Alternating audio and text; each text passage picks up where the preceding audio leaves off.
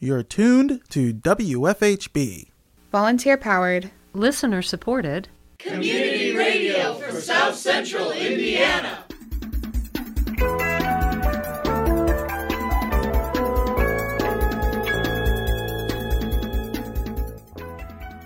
Good afternoon. Reporting remotely for WFHB, this is Don Guerra. And I'm Noelle Herhusky Schneider. This is the WFHB local news for Monday, May 23rd, 2022. Later in the program, Dave Seastrom of the Brown County Hour speaks with Story Snyder, director of the Brown County Public Library, about their new solar project. More in today's feature report. Also, coming up in the next half hour, we have some recent prison related news and announcements from the producers of KiteLine, our public affairs program devoted to prison issues in the Midwest and beyond. But first, your daily headlines.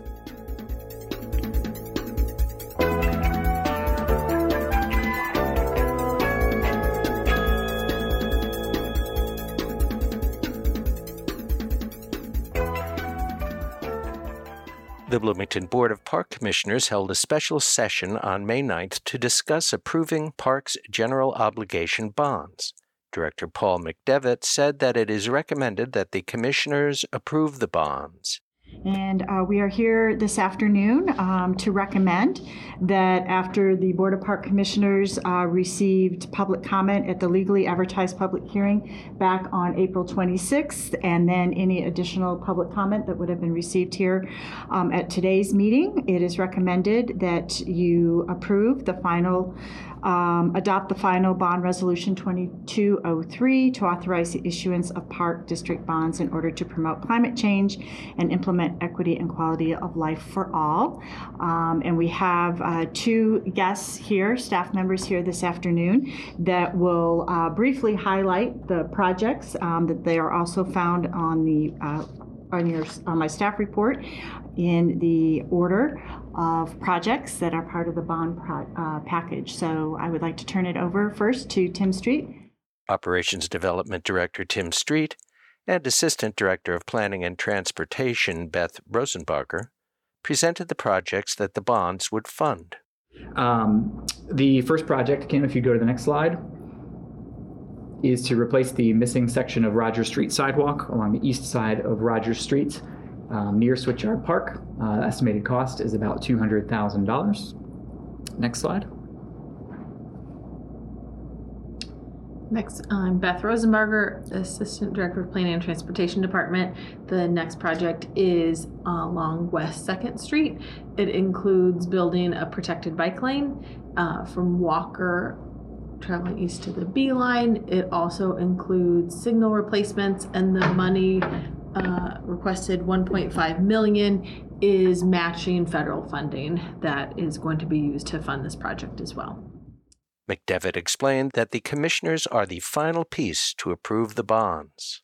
You all sort of bookend and kicked off this process um, several weeks ago, and then it went to the City Council for um, uh, initial reading and then final approval of this project list uh, was approved by City Council on April 20th of this year. So you are the final piece of uh, the process in approving um, this final this bond. City Controller Jeff Underwood explained the priority order of the park bonds. Yes, um, the, the, the, city council, as they approve these, put them in a priority order. So essentially, we'll start from the top of that priority order down, and then as funds, uh, you know, become available, we anticipate that we'll issue uh, a little over $5 million in the bonds. We won't do the full 85.8, that's kind of a maximum, but it'll be ensured that we get $5 million in uh, project costs dollars, uh, and then the, additional uh, bonding will be to cover issuance costs. So we'll probably be closer to the $5.3 million.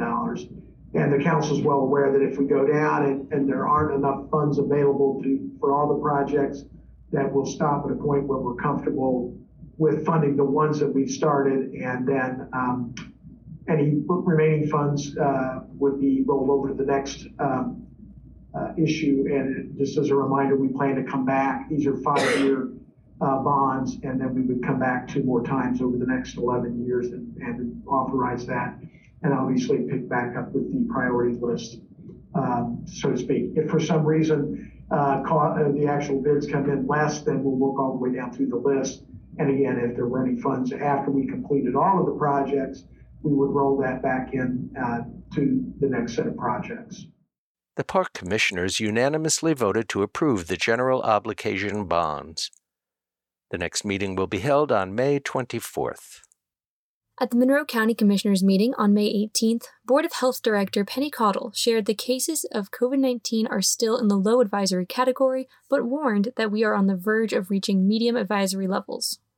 So we have been on the cusp of that 200 per 100,000 that determines whether or not you are low or medium along with the hospitalizations. So we'll have to see tomorrow what comes down, whether we are uh, just under that 200 and remain low or whether we move to medium. The CDC recommendations between low and medium are really not very different. All of the levels encourage vaccination, staying up to date with your COVID vaccine, testing as you need to. So if you're symptomatic, we know right now a lot of the cases people are not having much of any symptoms. Uh, so if you are a contact, please, uh, if you're up to date with your vaccines and you are exposed, you don't have to quarantine, but you should be wearing a mask and test after five days of that exposure. So following those testing procedures is important.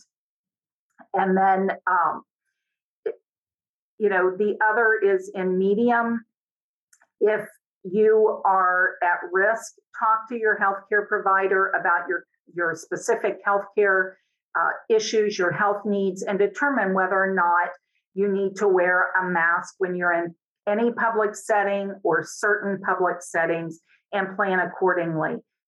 Commissioner Penny Githens commented that there was a COVID related death in the community recently and said that everyone should get vaccinated. Yes, on the front page today's uh, local paper, they gave the not only the infection rate locally, but the fact that there had been a local death over the past week. And so it's still out there. We have to be aware of this. Um, so please take precautions and get vaccinated. Next, the commissioners heard from Deputy Director of Emergency Management Justin Baker about a grant the Monroe County Emergency Management Department received from the Duke Energy Foundation. Morning. Thank you for having me this morning. Okay, so last month, the Emergency Management department applied for a grant with Duke Energy Foundation, and we were accepted after the process. And uh, we received five thousand dollars total for the grant, and this will go towards our county outdoor warning system, the tornado sirens, to help with any cost to replace or to uh, fix any issues that we may have. Commissioner Julie Thomas asked about the alert residents received informing the public that sirens will be running at different times to check for repairs, and asked how much longer they can expect to hear them. Yes, the ERS Lyris, which is our uh, maintenance vendor, and myself has been going out and checking on the sirens, doing a temperature check, kind of uh, see if we rotate them and uh, do a quiet test. Um, so that'll be going on. We did that Monday and Tuesday. Uh, be doing that depending on the letter, pretty much. If it's raining and stormy, we're not going to be checking yeah. on the temp on the sirens. Uh, but yes, that'll be going on several weeks probably, because okay. our goal is to get all forty of them. The commissioners approved the acceptance of the grant money unanimously. The commissioners also approved funding for additions to the Karst Farm Greenway project and for furniture in the new highway garage office.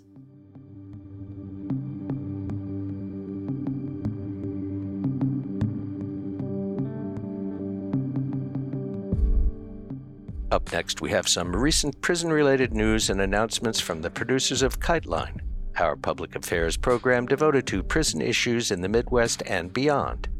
KiteLine airs each Friday at 5:30 p.m. on WFHB. The program is available online at wfhb.org or wherever you get your podcasts.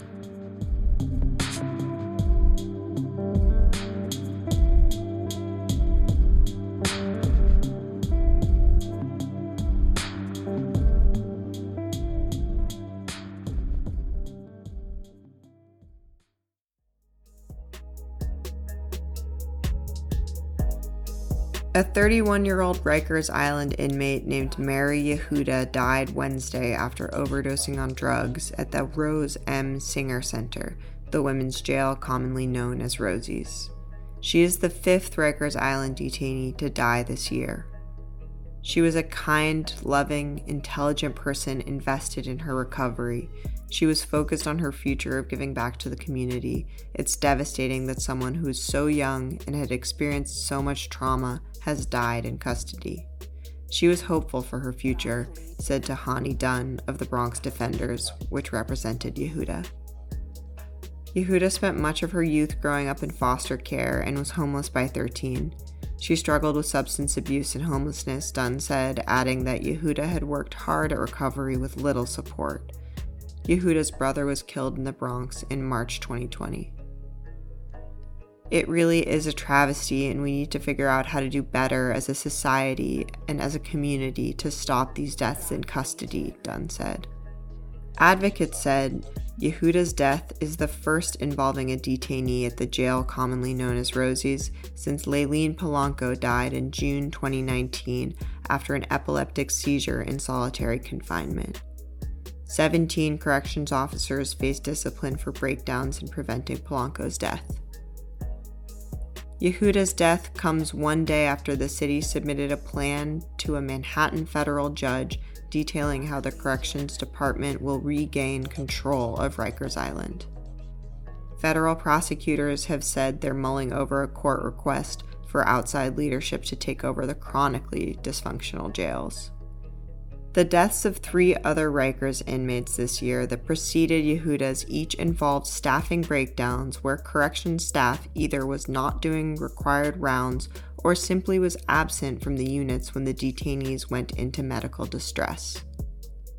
The fourth Rikers inmate to die this year, 25 year old Deshawn Carter, arrived at the jail without a mental health designation, noting he'd been on suicide watch just last year, according to records. Carter hanged himself in his cell in general population on May 7th. 16 inmates died in city custody last year.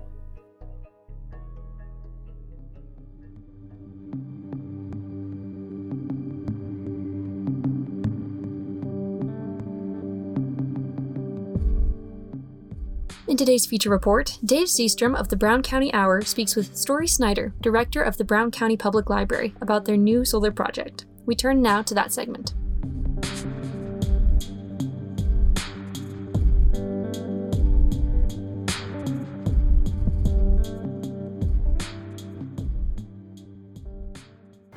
Well, it is my pleasure to introduce Story Snyder, who is the director of the Brown County Library, and we are on this beautiful spring day in the parking lot looking at this amazing solar array that you are responsible for. Well, Story, give us a little background on how this magnificent event came to be. Sure. Well, we initially were exploring the option of solar for our roof before we realized we needed a new roof. Now, this was and 10 years ago? Yeah, this was, yeah, when I, I, started here about 10 years ago and thought the idea of uh, solar rooftop mount could really benefit the library, and we realized we need a new roof, so we were going to wait till we had a new roof before we put the solar panels on or explored the idea and once we got our new roof we realized that we didn't want to put holes in it and it wasn't right.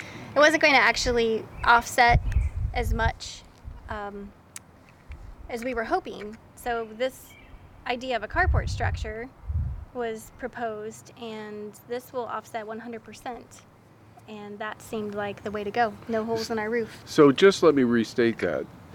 The, this group of solar panels will provide 100% of the electricity the library uses. Yes, that's correct. Wow, that's pretty amazing. And I noticed that your campaign is, you know, get it done by 22, which I suspect has everything to do with that the net metering runs out in July, and you getting in under the wire means that you get a kilowatt for a kilowatt. Yes, that's correct. Well, now I understand that there's going to be a big event associated with uh, the day the switch gets flipped on. Will you want to talk about that? Sure, that's May 27th. We plan to have uh, party in our parking lot underneath our carport and flip the switch so that we can actually start consuming energy from the sun. And I'm sure there'll be a little merrymaking, some speeches, Some and- happiness. some speeches and such, and some little doodads to memorialize the occasion. Well, it really is a remarkable achievement. And as I recall from our conversation, you've had a lot of support from your board of directors throughout the whole process. We have, yeah, they're they've been extremely supportive. It's been really great to have their support, and and one board member in particular has some um, expertise in construction, and he has been invaluable. Well, it looks absolutely stunning. Um, you know, I'm not an engineer, but I used to build houses for a living, and it looks plenty strong. Should be here for several lifetimes, which is remarkable. I also understand that you're going to have the ability to charge electric cars here from the sun. Yes, that's true. We'll have two stations. There'll be two leads on one charger. So, drive your electric car to the library, plug in, the sun charges your car while you're supporting the community and obtaining good literature all at the same time. All at the same time. Well, so the date of your magic event is uh, May 27th. One o'clock. One o'clock on May 27th. Flip the switch and the lights come on. That's right. Well, this has been remarkable, and I- I can't, as someone who's followed solar energy for all my adult life, I can't tell you how this makes me feel as a Brown County person. I mean, what a remarkable achievement. Thank you so much, Story, for pushing through and getting this done. Is there a special website associated with this project? Yes, we have a on our website, which is browncountylibrary.info slash solar. We have the Friends of the Library actually is coordinating a fundraising campaign with goal of raising $65,000 in support of the project. And uh, the last I looked, which was a couple days ago, we were around $3,500 shy of meeting that goal. Excellent. Well, again, congratulations to you.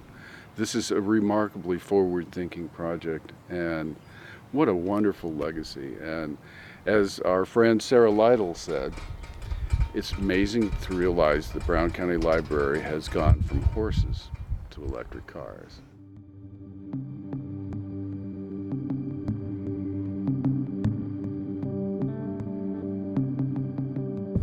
Up next, Seastrom shares some thoughts on solar power in a segment on the Brown County Hour. This segment reflects on the interview Seastrom conducted with Story Snyder of the Brown County Library.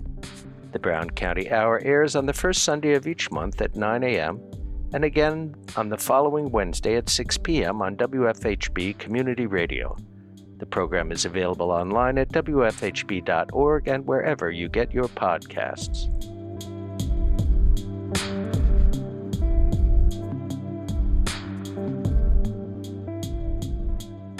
Right now, as we look at the world and all of the frightful events that are taking place, it's far too easy to succumb to a feeling of helplessness. With the war raging in Ukraine and the acceleration of global warming, we certainly have reasons for concern. But in spite of the madness, there are plenty of reasons for optimism. Our show this month features a story that involves many years of hard work and planning. In troubled times, this is a reminder of what many people working together for a singular purpose can accomplish. Leadership comes in many different forms, but perhaps the most important trait of a good leader is the ability to inspire others in a shared vision and never giving up no matter how the odds are stacked against them. When a great vision is proposed, there are often more naysayers than those who see the wisdom of the endeavor and enthusiastically join the cause. However, when it comes to this project, it's my understanding that Story Snyder had genuine support from her board of directors right from the beginning, and she used that support to shepherd this project into fruition. Story Snyder is the director of the Brown County Library, and this month we interviewed her about the new solar installation that's coming online later this May. This achievement has been 10 years in the making, and it represents a great step forward for Brown County. There was much to overcome to make this happen, not the least of which was raising the money and getting the project finished before net metering is terminated in Indiana this July. Mrs. Snyder arrived with this vision when she became the director 10 years ago, but there were other matters to attend to before the solar panels became a reality. When she first took office, after several years of service, it was time to replace the roof on the library. At the time, there was some talk of installing the solar panels on the new roof. But two things got in the way. First, no one wanted to make holes in the new roof. And second, an evaluation from the solar company they were working with showed that a roof installation would only produce 70% of their electrical needs, falling far short of their goals. The solar company determined that a carport type structure located in the parking lot would achieve the 100% they were looking for, and the decision was made to go ahead with the project. Fundraising became the next challenge, and with strong support from the community and the availability to obtain grants, the project is within a few thousand dollars of being fully funded. Our library is itself a remarkable achievement. The facility is beautiful and well thought out, and the many public services they offer benefits the entire community. As a community member, I've had the pleasure to attend many events in their meeting rooms where important ideas were discussed and information was shared. The solar array in the parking lot is attractive, and in my opinion, it blends right in with the architecture. One of the features I particularly like are the two charging ports for electric vehicles. So while you're visiting the library, your electric car is being charged by the sun.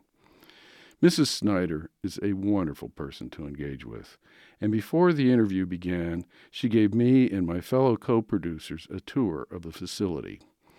During the interview, we sat outside overlooking the very impressive solar array in the parking lot. The day was warm, and the first signs of spring were in the air when we talked. And if ever there is something to be hopeful about, this fine achievement tops the list. While the concerns in the world continue. This story of a community coming together is a great example of the positive side of humanity. The Brown County Library has served the public for more than a hundred years, and with this new solar installation, their leadership continues to set a fine example of forward thinking. The Energize date is on May 27th, and the event kicks off at 1 p.m.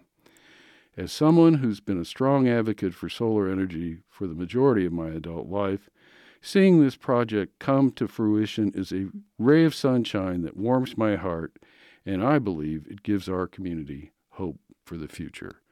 This is Dave Seastrom. See you next time. Na na na na na na na na na na na na na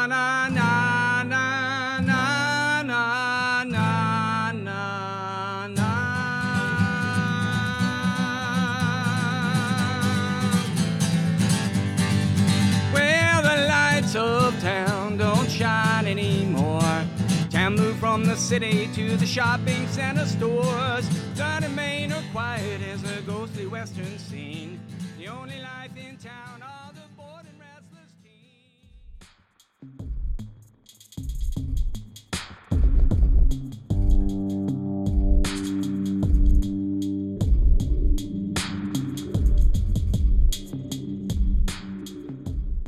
Support for WFHB local news is brought to you by MPI Solar, a Bloomington business specializing in solar hot water, solar electricity, and solar hot air systems.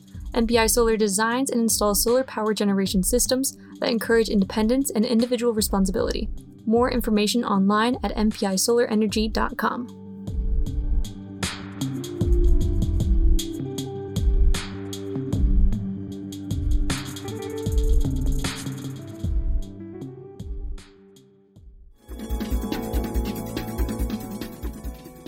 been listening to the WFHB Local News. Today's headlines were written by Noel Herhusky Schneider in partnership with CATS Community Access Television Services. Our feature was produced by Dave Seastrom and Chuck Wills. KiteLine is produced by Mia Beach. Our theme music is provided by Mark Bingham and the Social Climbers. Engineer and executive producer is Cade Young. For WFHB, I'm Noel Herhusky Schneider. And I'm Don Guerra. Thanks for supporting Indiana's only volunteer powered listeners supported independent daily news program. You can hear tonight's full broadcast online at WFHB.org. The WFHB local news is also available as a podcast. Just search our call letters WFHB wherever you listen to your podcasts. Subscribe to never miss another local news program.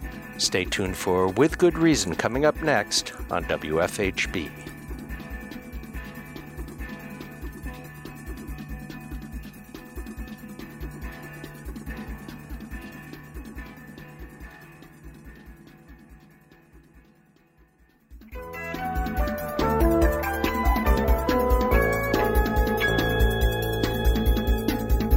Been listening to the WFHB local news on WFHB Community Radio.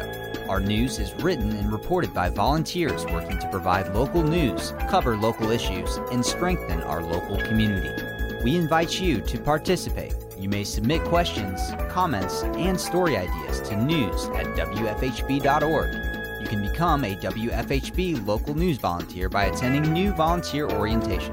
Feel free to check out the WFHB Local News Archive at WFHB.org to find newscasts, individual stories, and catch a live feed of the WFHB local news. We are local, longer,